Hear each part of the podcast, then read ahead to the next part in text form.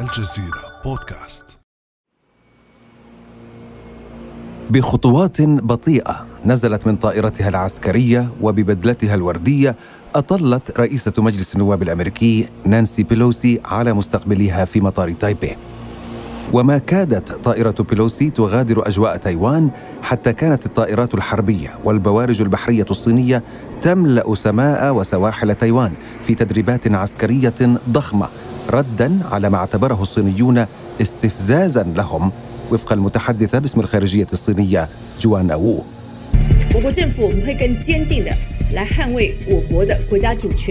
إن حكومتنا أكثر تصميماً على حماية سيادة ووحدة أراضي أمتنا. في ضوء السيناريو الحالي لن تعمل حكومتنا بنشاط على تعزيز قدراتها في الدفاع عن النفس فحسب، بل ستحافظ أيضاً على علاقات وثيقة مع الدول ذات التفكير المماثل مثل الولايات المتحدة. الغضب الصيني ردت عليه سريعاً رئيسة مجلس النواب الأمريكي. China has stood in the way of Taiwan participating and going to certain meetings.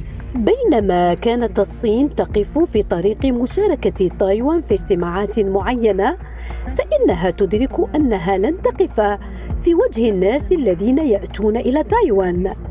أعتقد أنه من المهم أن نشير إلى أن عدداً من أعضاء الكونغرس قد قاموا برحلات في وقت سابق هذا العام فقط. هذه الزيارة ليست الأولى من نوعها وقد لا تكون الأخيرة، كما أن الغضب الصيني ليس جديداً، لكن السياقات الدولية الحالية تطرح تساؤلات عدة حول مستقبل الصراع بين واشنطن وبيجين.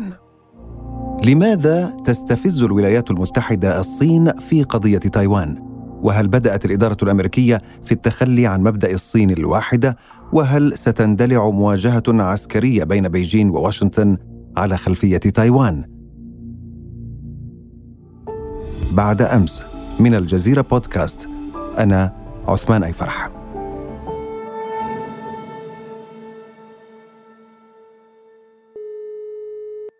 أرحب في حلقة اليوم بصديق البرنامج الدكتور محمد مكرم البلعاوي، رئيس منتدى آسيا والشرق الأوسط. أهلا بك دكتور. أهلا بكم سيدي، سعيد جدا أن أكون معكم مجددا. أولا يعني إذا كان بالإمكان أن تشرح لنا، تايوان جزء من الصين، ليس جزء من الصين، لديها حكم ذاتي، كثير من المستمعين ربما لا يدركون ما هي العلاقة. الحقيقة أنه قضية تايوان هي قضية إشكالية ومعقدة، لأنه باختصار هذه الجزيرة الاستراتيجية خضعت عبر التاريخ لحكم مجموعة من الدول، كان آخرها اليابان قبل الحرب العالمية الثانية. في الحرب العالمية الثانية عام ألف وتسعمائة وأربعة وأربعين اليابان تم هزيمتها، وأعلنت عملياً بأنها ستسلم الجزيرة للحكومة الصينية. في ذلك الوقت كان الذي يحكم الصين ليس الحزب الشيوعي وإنما الحزب الوطني، وكان يريد أن يهيمن على كل الجغرافيا الصينية بما في ذلك تايوان. في تسعة وأربعين انتهت الحرب الأهلية بين الوطنيين والحزب الشيوعي، وبالتالي هرب الوطنيون إلى جزيرة تايوان وأعلنوا بأن تايوان هي دولة الصين، وأنهم سيستعيدون كامل التراب من الحزب الشيوعي. في عام ألف وتسعمائة وواحد وسبعين الأمم المتحدة أعلنت بأن الصين التي يحكمها الحزب الشيوعي هي من تمثل الشعب الصيني وهي الصين، وأن تايوان ليس لها أحقية بتمثيل الصين، وبذلك أخذت عمليا جمهورية الصين الشعبية هذا المقعد في الأمم المتحدة وفي مجلس الأمن، وصار ينظر إلى تايوان باعتبار أنها جزء من الصين الواحدة كما حضرتك قدمت. باعتراف دولي، يعني الجميع معترف بما فيهم الولايات المتحدة أنها جزء من الصين. هذا الاعتراف موجود منذ عام ألف وتسعمائة وواحد وسبعين. في الحقيقة هناك ثلاث بيانات وقعتها أو أعلنتها الولايات المتحدة بالاشتراك مع الصين بهذا الخصوص. ما زالت إلى اليوم الولايات المتحدة الأمريكية لا تنفي مبدأ الصين الواحدة، إلا أنها تزود باستمرار تايوان بأعلى درجات التفوق من السلاح والدعم المستمر، وتوقع معها اتفاقيات سرية، وتقوض عمليا هذا الإعلان من الداخل وهو ما يستفز الصين باستمرار. تستفز الصين باستمرار الولايات المتحدة، هكذا يقول الصينيون. وزيارة نانسي بيلوسي استفزت الصينيين، ولكن هل تعتقد أن هذا استفزاز متعمد؟ لأن البيت الأبيض يقول أن الرئيس بايدن لا يستطيع أن يملي على بيلوسي أن تزور أو لا تزور تايوان. الحقيقة أن هذا الادعاء قوبل في الصين بكثير من السخرية، وهو إذا فكرنا فيه ولو قليلا نجده غير منطقي. نحن لا نتحدث عن دولة هامشية، نتحدث عن أكبر دولة في العالم، دولة المؤسسات. كيف لا يستطيع رئيس الولايات المتحدة الأمريكية هو ورئيسة مجلس النواب من حزب واحد، الحزب الديمقراطي، كيف لا يستطيعوا أن يصلوا إلى أرضية مشتركة تراعي المبدأ المعلن والالتزامات المعلنة للولايات المتحدة الأمريكية؟ ولذلك الصينيون سخروا من هذا الادعاء وقالوا بأن الأمريكيين يريدون أن يلعبوا معنا لعبة الشرطي السيء والشرطي الطيب، وهذا لا ينطلي على أحد. أعتقد أن هذا أمر منطقي. نعم. يعني لو رئيس بايدن، وكما تفضلت هو من الحزب الديمقراطي الذي تنتمي إليه نانسي بيلوسي، إذا أوصاها بأن هذه الزيارة ليست في مصلحة الولايات المتحدة، المنطقي أن لا تفعل ذلك. هذا ما تقوله. نعم، هذا ما يقوله الصينيون، ويبدو لي منطقيا إلى حد بعيد. طيب، لماذا إذن تستفز الولايات المتحدة الأمريكية الصين بهذه الزيارة؟ ربما الولايات المتحدة الأمريكية لم تتوقع ردة الفعل الصينية. ردة الفعل الصينية حقيقة أنها كانت قوية أبعد مما كان يتم تخيله. البعض كان يتخيل بأن الصين ستجرد جميع أنواع الأسلحة وأنها ستضرب مثلا طائرة بيلوسي وستحتل تايوان. لا طبعا، لا يمكن أن تؤخذ الأمور بهذه البساطة، لكنها قامت بإجراءات على مستوى عالي من الخطورة. كان من ضمنها المناورات اللي تحدثنا عنها في مقدمة البرنامج، ثم إيقاف اتفاقيات غاية في الأهمية، ثمان اتفاقيات في الحقيقة، منها مثلا اتفاقية مرتبطة بمقاومة المخدرات، بمقاومة الجريمة العابرة للحدود، بموضوع المناخ، بإيقاف التنسيق العسكري والتنسيق البحري، بإيجاد بعض العرقلة لمشاريع البطاريات التي الآن تسهم بشكل أساسي في صناعة السيارات الكهربائية وأشياء أخرى كثيرة. ولذلك رد فعل البيت الأبيض الأمريكي كان بأن الصين بالغت في رد الفعل على زيارة بيلوسي، وأعتقد أنه هم لم يكونوا يتوقعوا هذا المستوى من رد الفعل. كانوا يعتقدون بأن الخطوة ستمضي وأنهم سيعملون على تآكل فكرة الصين الواحدة بالتدريج. هم طبعا يعني الصينيون يقولون أن هذه ليست المرة الأولى التي يستفزهم فيها الأمريكيون. هل يمكن أن تذكر لنا دكتور أحداث سابقة لها علاقة بتايوان واعتبرتها الصين استفزازا لها؟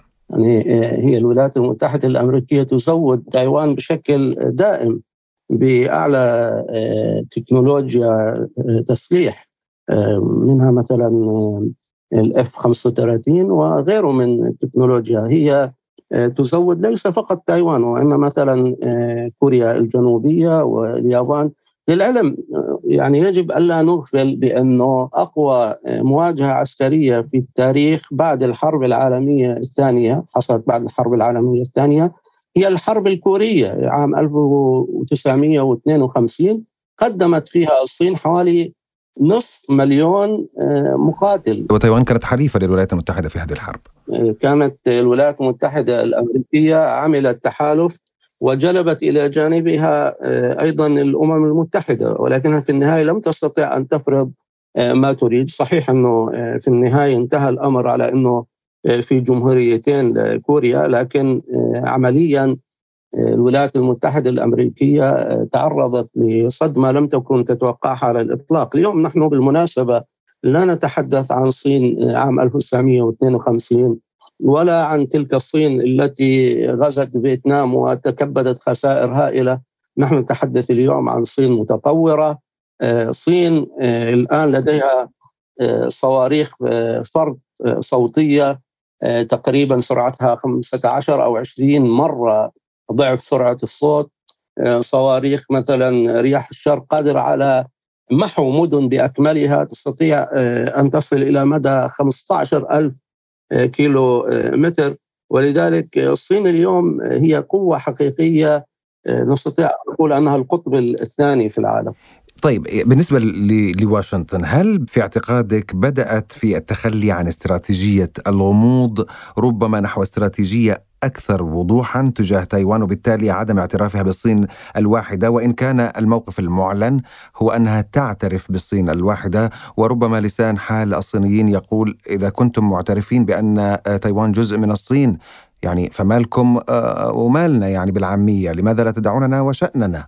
لا، أنا بعتقد أنه الولايات المتحدة الأمريكية منذ فترة مبكرة منذ انهيار الاتحاد السوفيتي وهي تنظر إلى الصين على اعتبار أنها التهديد المقبل، لكنها لم تستطع أن تأخذ خطوات عملية للحد من هذا التهديد. بالعكس، كانت العلاقات الاقتصادية والتجارية في تنامٍ مستمر إلى درجة أن هناك صار تداخل يصعب فصله. يعني الآن نتحدث عن حجم التجاري ما بين الولايات المتحدة الأمريكية والصين تقريبا نصف تريليون دولار أو أقل قليلا من التبادل التجاري سنويا. نتحدث حوالي عن حوالي واحد تريليون دولار استثمارات الصينية في سندات الخزينة الأمريكية. نتحدث عن شركات لا حصر لها تستثمر وتقيم مصانع في الصين وهي السوق الأكبر وإلى آخره. إذن فك العلاقة بين الطرفين وكان أمر متعذر، ولذلك عندما جاءت إدارة ترامب على سبيل المثال وحاولت أن تأخذ إجراءات بهذا الاتجاه لم تستطع أن تفعل شيئا كثيرا. عندما جاء جو بايدن عدل الخطاب قليلا وأعاد تصنيف الصين من خصم إلى منافس، ولكن في الحقيقة أنا بتصوري أن السياسة الأمريكية تجاه الصين هي تدخل في حالة من التخبط وعدم الوضوح. قضية جزيرة تايوان والخلاف الأمريكي الصيني بشأنها قد لا يكون سوى الشجرة التي تخفي غابة الخلافات الكثيرة والعميقة بين الطرفين. دكتور، ما هي هذه الملفات الخلافية الكثيرة والعميقة بين واشنطن وبيجين؟ أنا بظن أنه الموضوع إذا أردنا أن نبسطه، الأمريكيون يستشعرون نهاية القرن الأمريكي و نهاية ما يسمى بزعامة العالم أو الهيمنة على العالم للتعبير الآخر، ولذلك يرون في الصين الصاعدة تهديدا لهذه الزعامة ويريدوا ويريدون أن يضعوا العراقيل أمام الصين قبل أن يصبح يصبح الحد من قوتها أمرا مستحيلا أو متعذرا. وأعتقد هم ما زالوا يعني يتخبطون في كيفية فعل ذلك، لأنه فعل ذلك سينبني عليه الكثير من الخسائر. رأينا مثلا موضوع تجمع إكواد وإكواس وغيره، ولكن أنا بصور أنه لا يوجد استراتيجية واضحة للتعامل مع الصين واحتوائها. طبعا على العكس العلاقة بين روسيا والصين علاقة قوية. هل تعتقد أن الحرب الروسية على أوكرانيا زادت من تعميق الخلافات الصينية الأمريكية؟ يعني هي زادت من الشكوك أكيد، لأنه الولايات المتحدة الأمريكية من خلال تسييس العملة الأمريكية الدولار اللي هي عملة التداول العالمي وملفات أخرى لم تؤثر على روسيا فقط، وإنما أضاء الضوء الأحمر في أماكن كثيرة كان منها بكين. ولذلك اليوم نحن نرى بأنه منظمة شنغهاي على سبيل المثال أو بريكس أو غيره بتسعى إلى التخلص من القيود التقليدية للاقتصاد القائم على الدولار وعلى الهيمنة الأمريكية، وهذا إن حصل فمعنى ذلك بأنه سيشكل ضربة قاسية جدا للاقتصاد الأمريكي وللهيمنة الأمريكية أيضا. رغم الأزمات دائما تكون هناك مساحة للحوار، الإبقاء على شعرة معاوية كما يقال، والصين والولايات المتحدة بينهما ليس فقط شعرة معاوية، هناك مصالح كبيرة للغاية. لماذا لم تثمر مساحات الحوار هذه بين الجانبين بما يفكك القضايا الخلافية بينهما؟ يعني كما ذكرت بأنه الموضوع من زاوية النظر الأمريكية هو تهديد وجودي وليس مصالح مؤقتة، لأن المصالح المؤقتة يمكن علاج الخلافات فيها. بالعكس، الصين ربما تكون أكبر شريك للولايات المتحدة الأمريكية، هناك في حالة تخادم وتنافع عميقين بين الجهتين، ولكن هي تنظر إلى الصين بشكل جذري بشكل وجودي، لا تريد أن تدفع بها الصين عن القمة عن قيادة العالم، وبذلك هي دائمة التوجس من الصعود الصيني والنمو الصيني. زيارة نانسي بيلوسي إلى جزيرة تايوان قد لا تتسبب في مواجهة عسكرية أمريكية صينية، لكنها تحيي مخاوف قديمة بشأن المستقبل وبشأن السيناريوهات المطروحة. دكتور، هل يمكن أن يتطور الأمر إلى مواجهة عسكرية بين الصين والولايات المتحدة الأمريكية بسبب تايوان؟ أظن أنه هذا الأمر مستبعد، لكن الحروب ليست دائما مخطط لها، هي أحيانا ممكن أن تندلع بشكل غير مخطط له. لكن إن كان الموضوع البحث هو أنه هل الصين ستقرر أن تغزو تايوان أو تواجه الولايات المتحدة الأمريكية في هذه المرحلة، هذا أمر مستبعد جدا.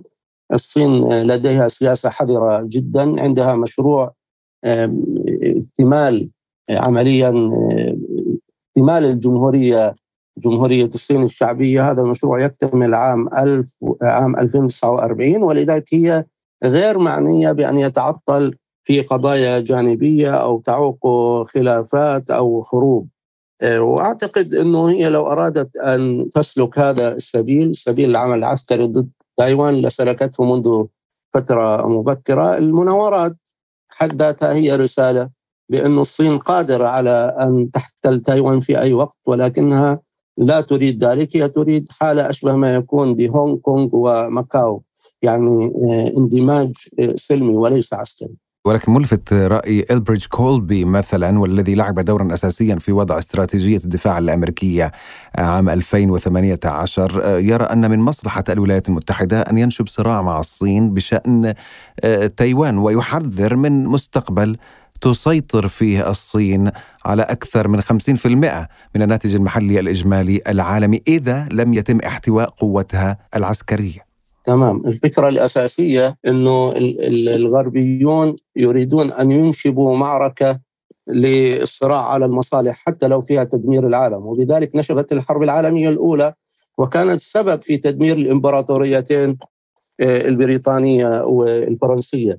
الآن الولايات المتحدة الأمريكية يبدو أنها تريد أن ترتكب نفس الخطأ، هي من أجل أن تعوق الصعود الصيني أو الزعامة الصينية أو تمنع الاستبدال الأمريكي، تريد أن تنشب حرب عالمية ثالثة. هذا التفكير أتصور أنه غير واقعي، وأنه نستطيع أن يعني نطلق عليه أنه تفكير جنوني ومتهور.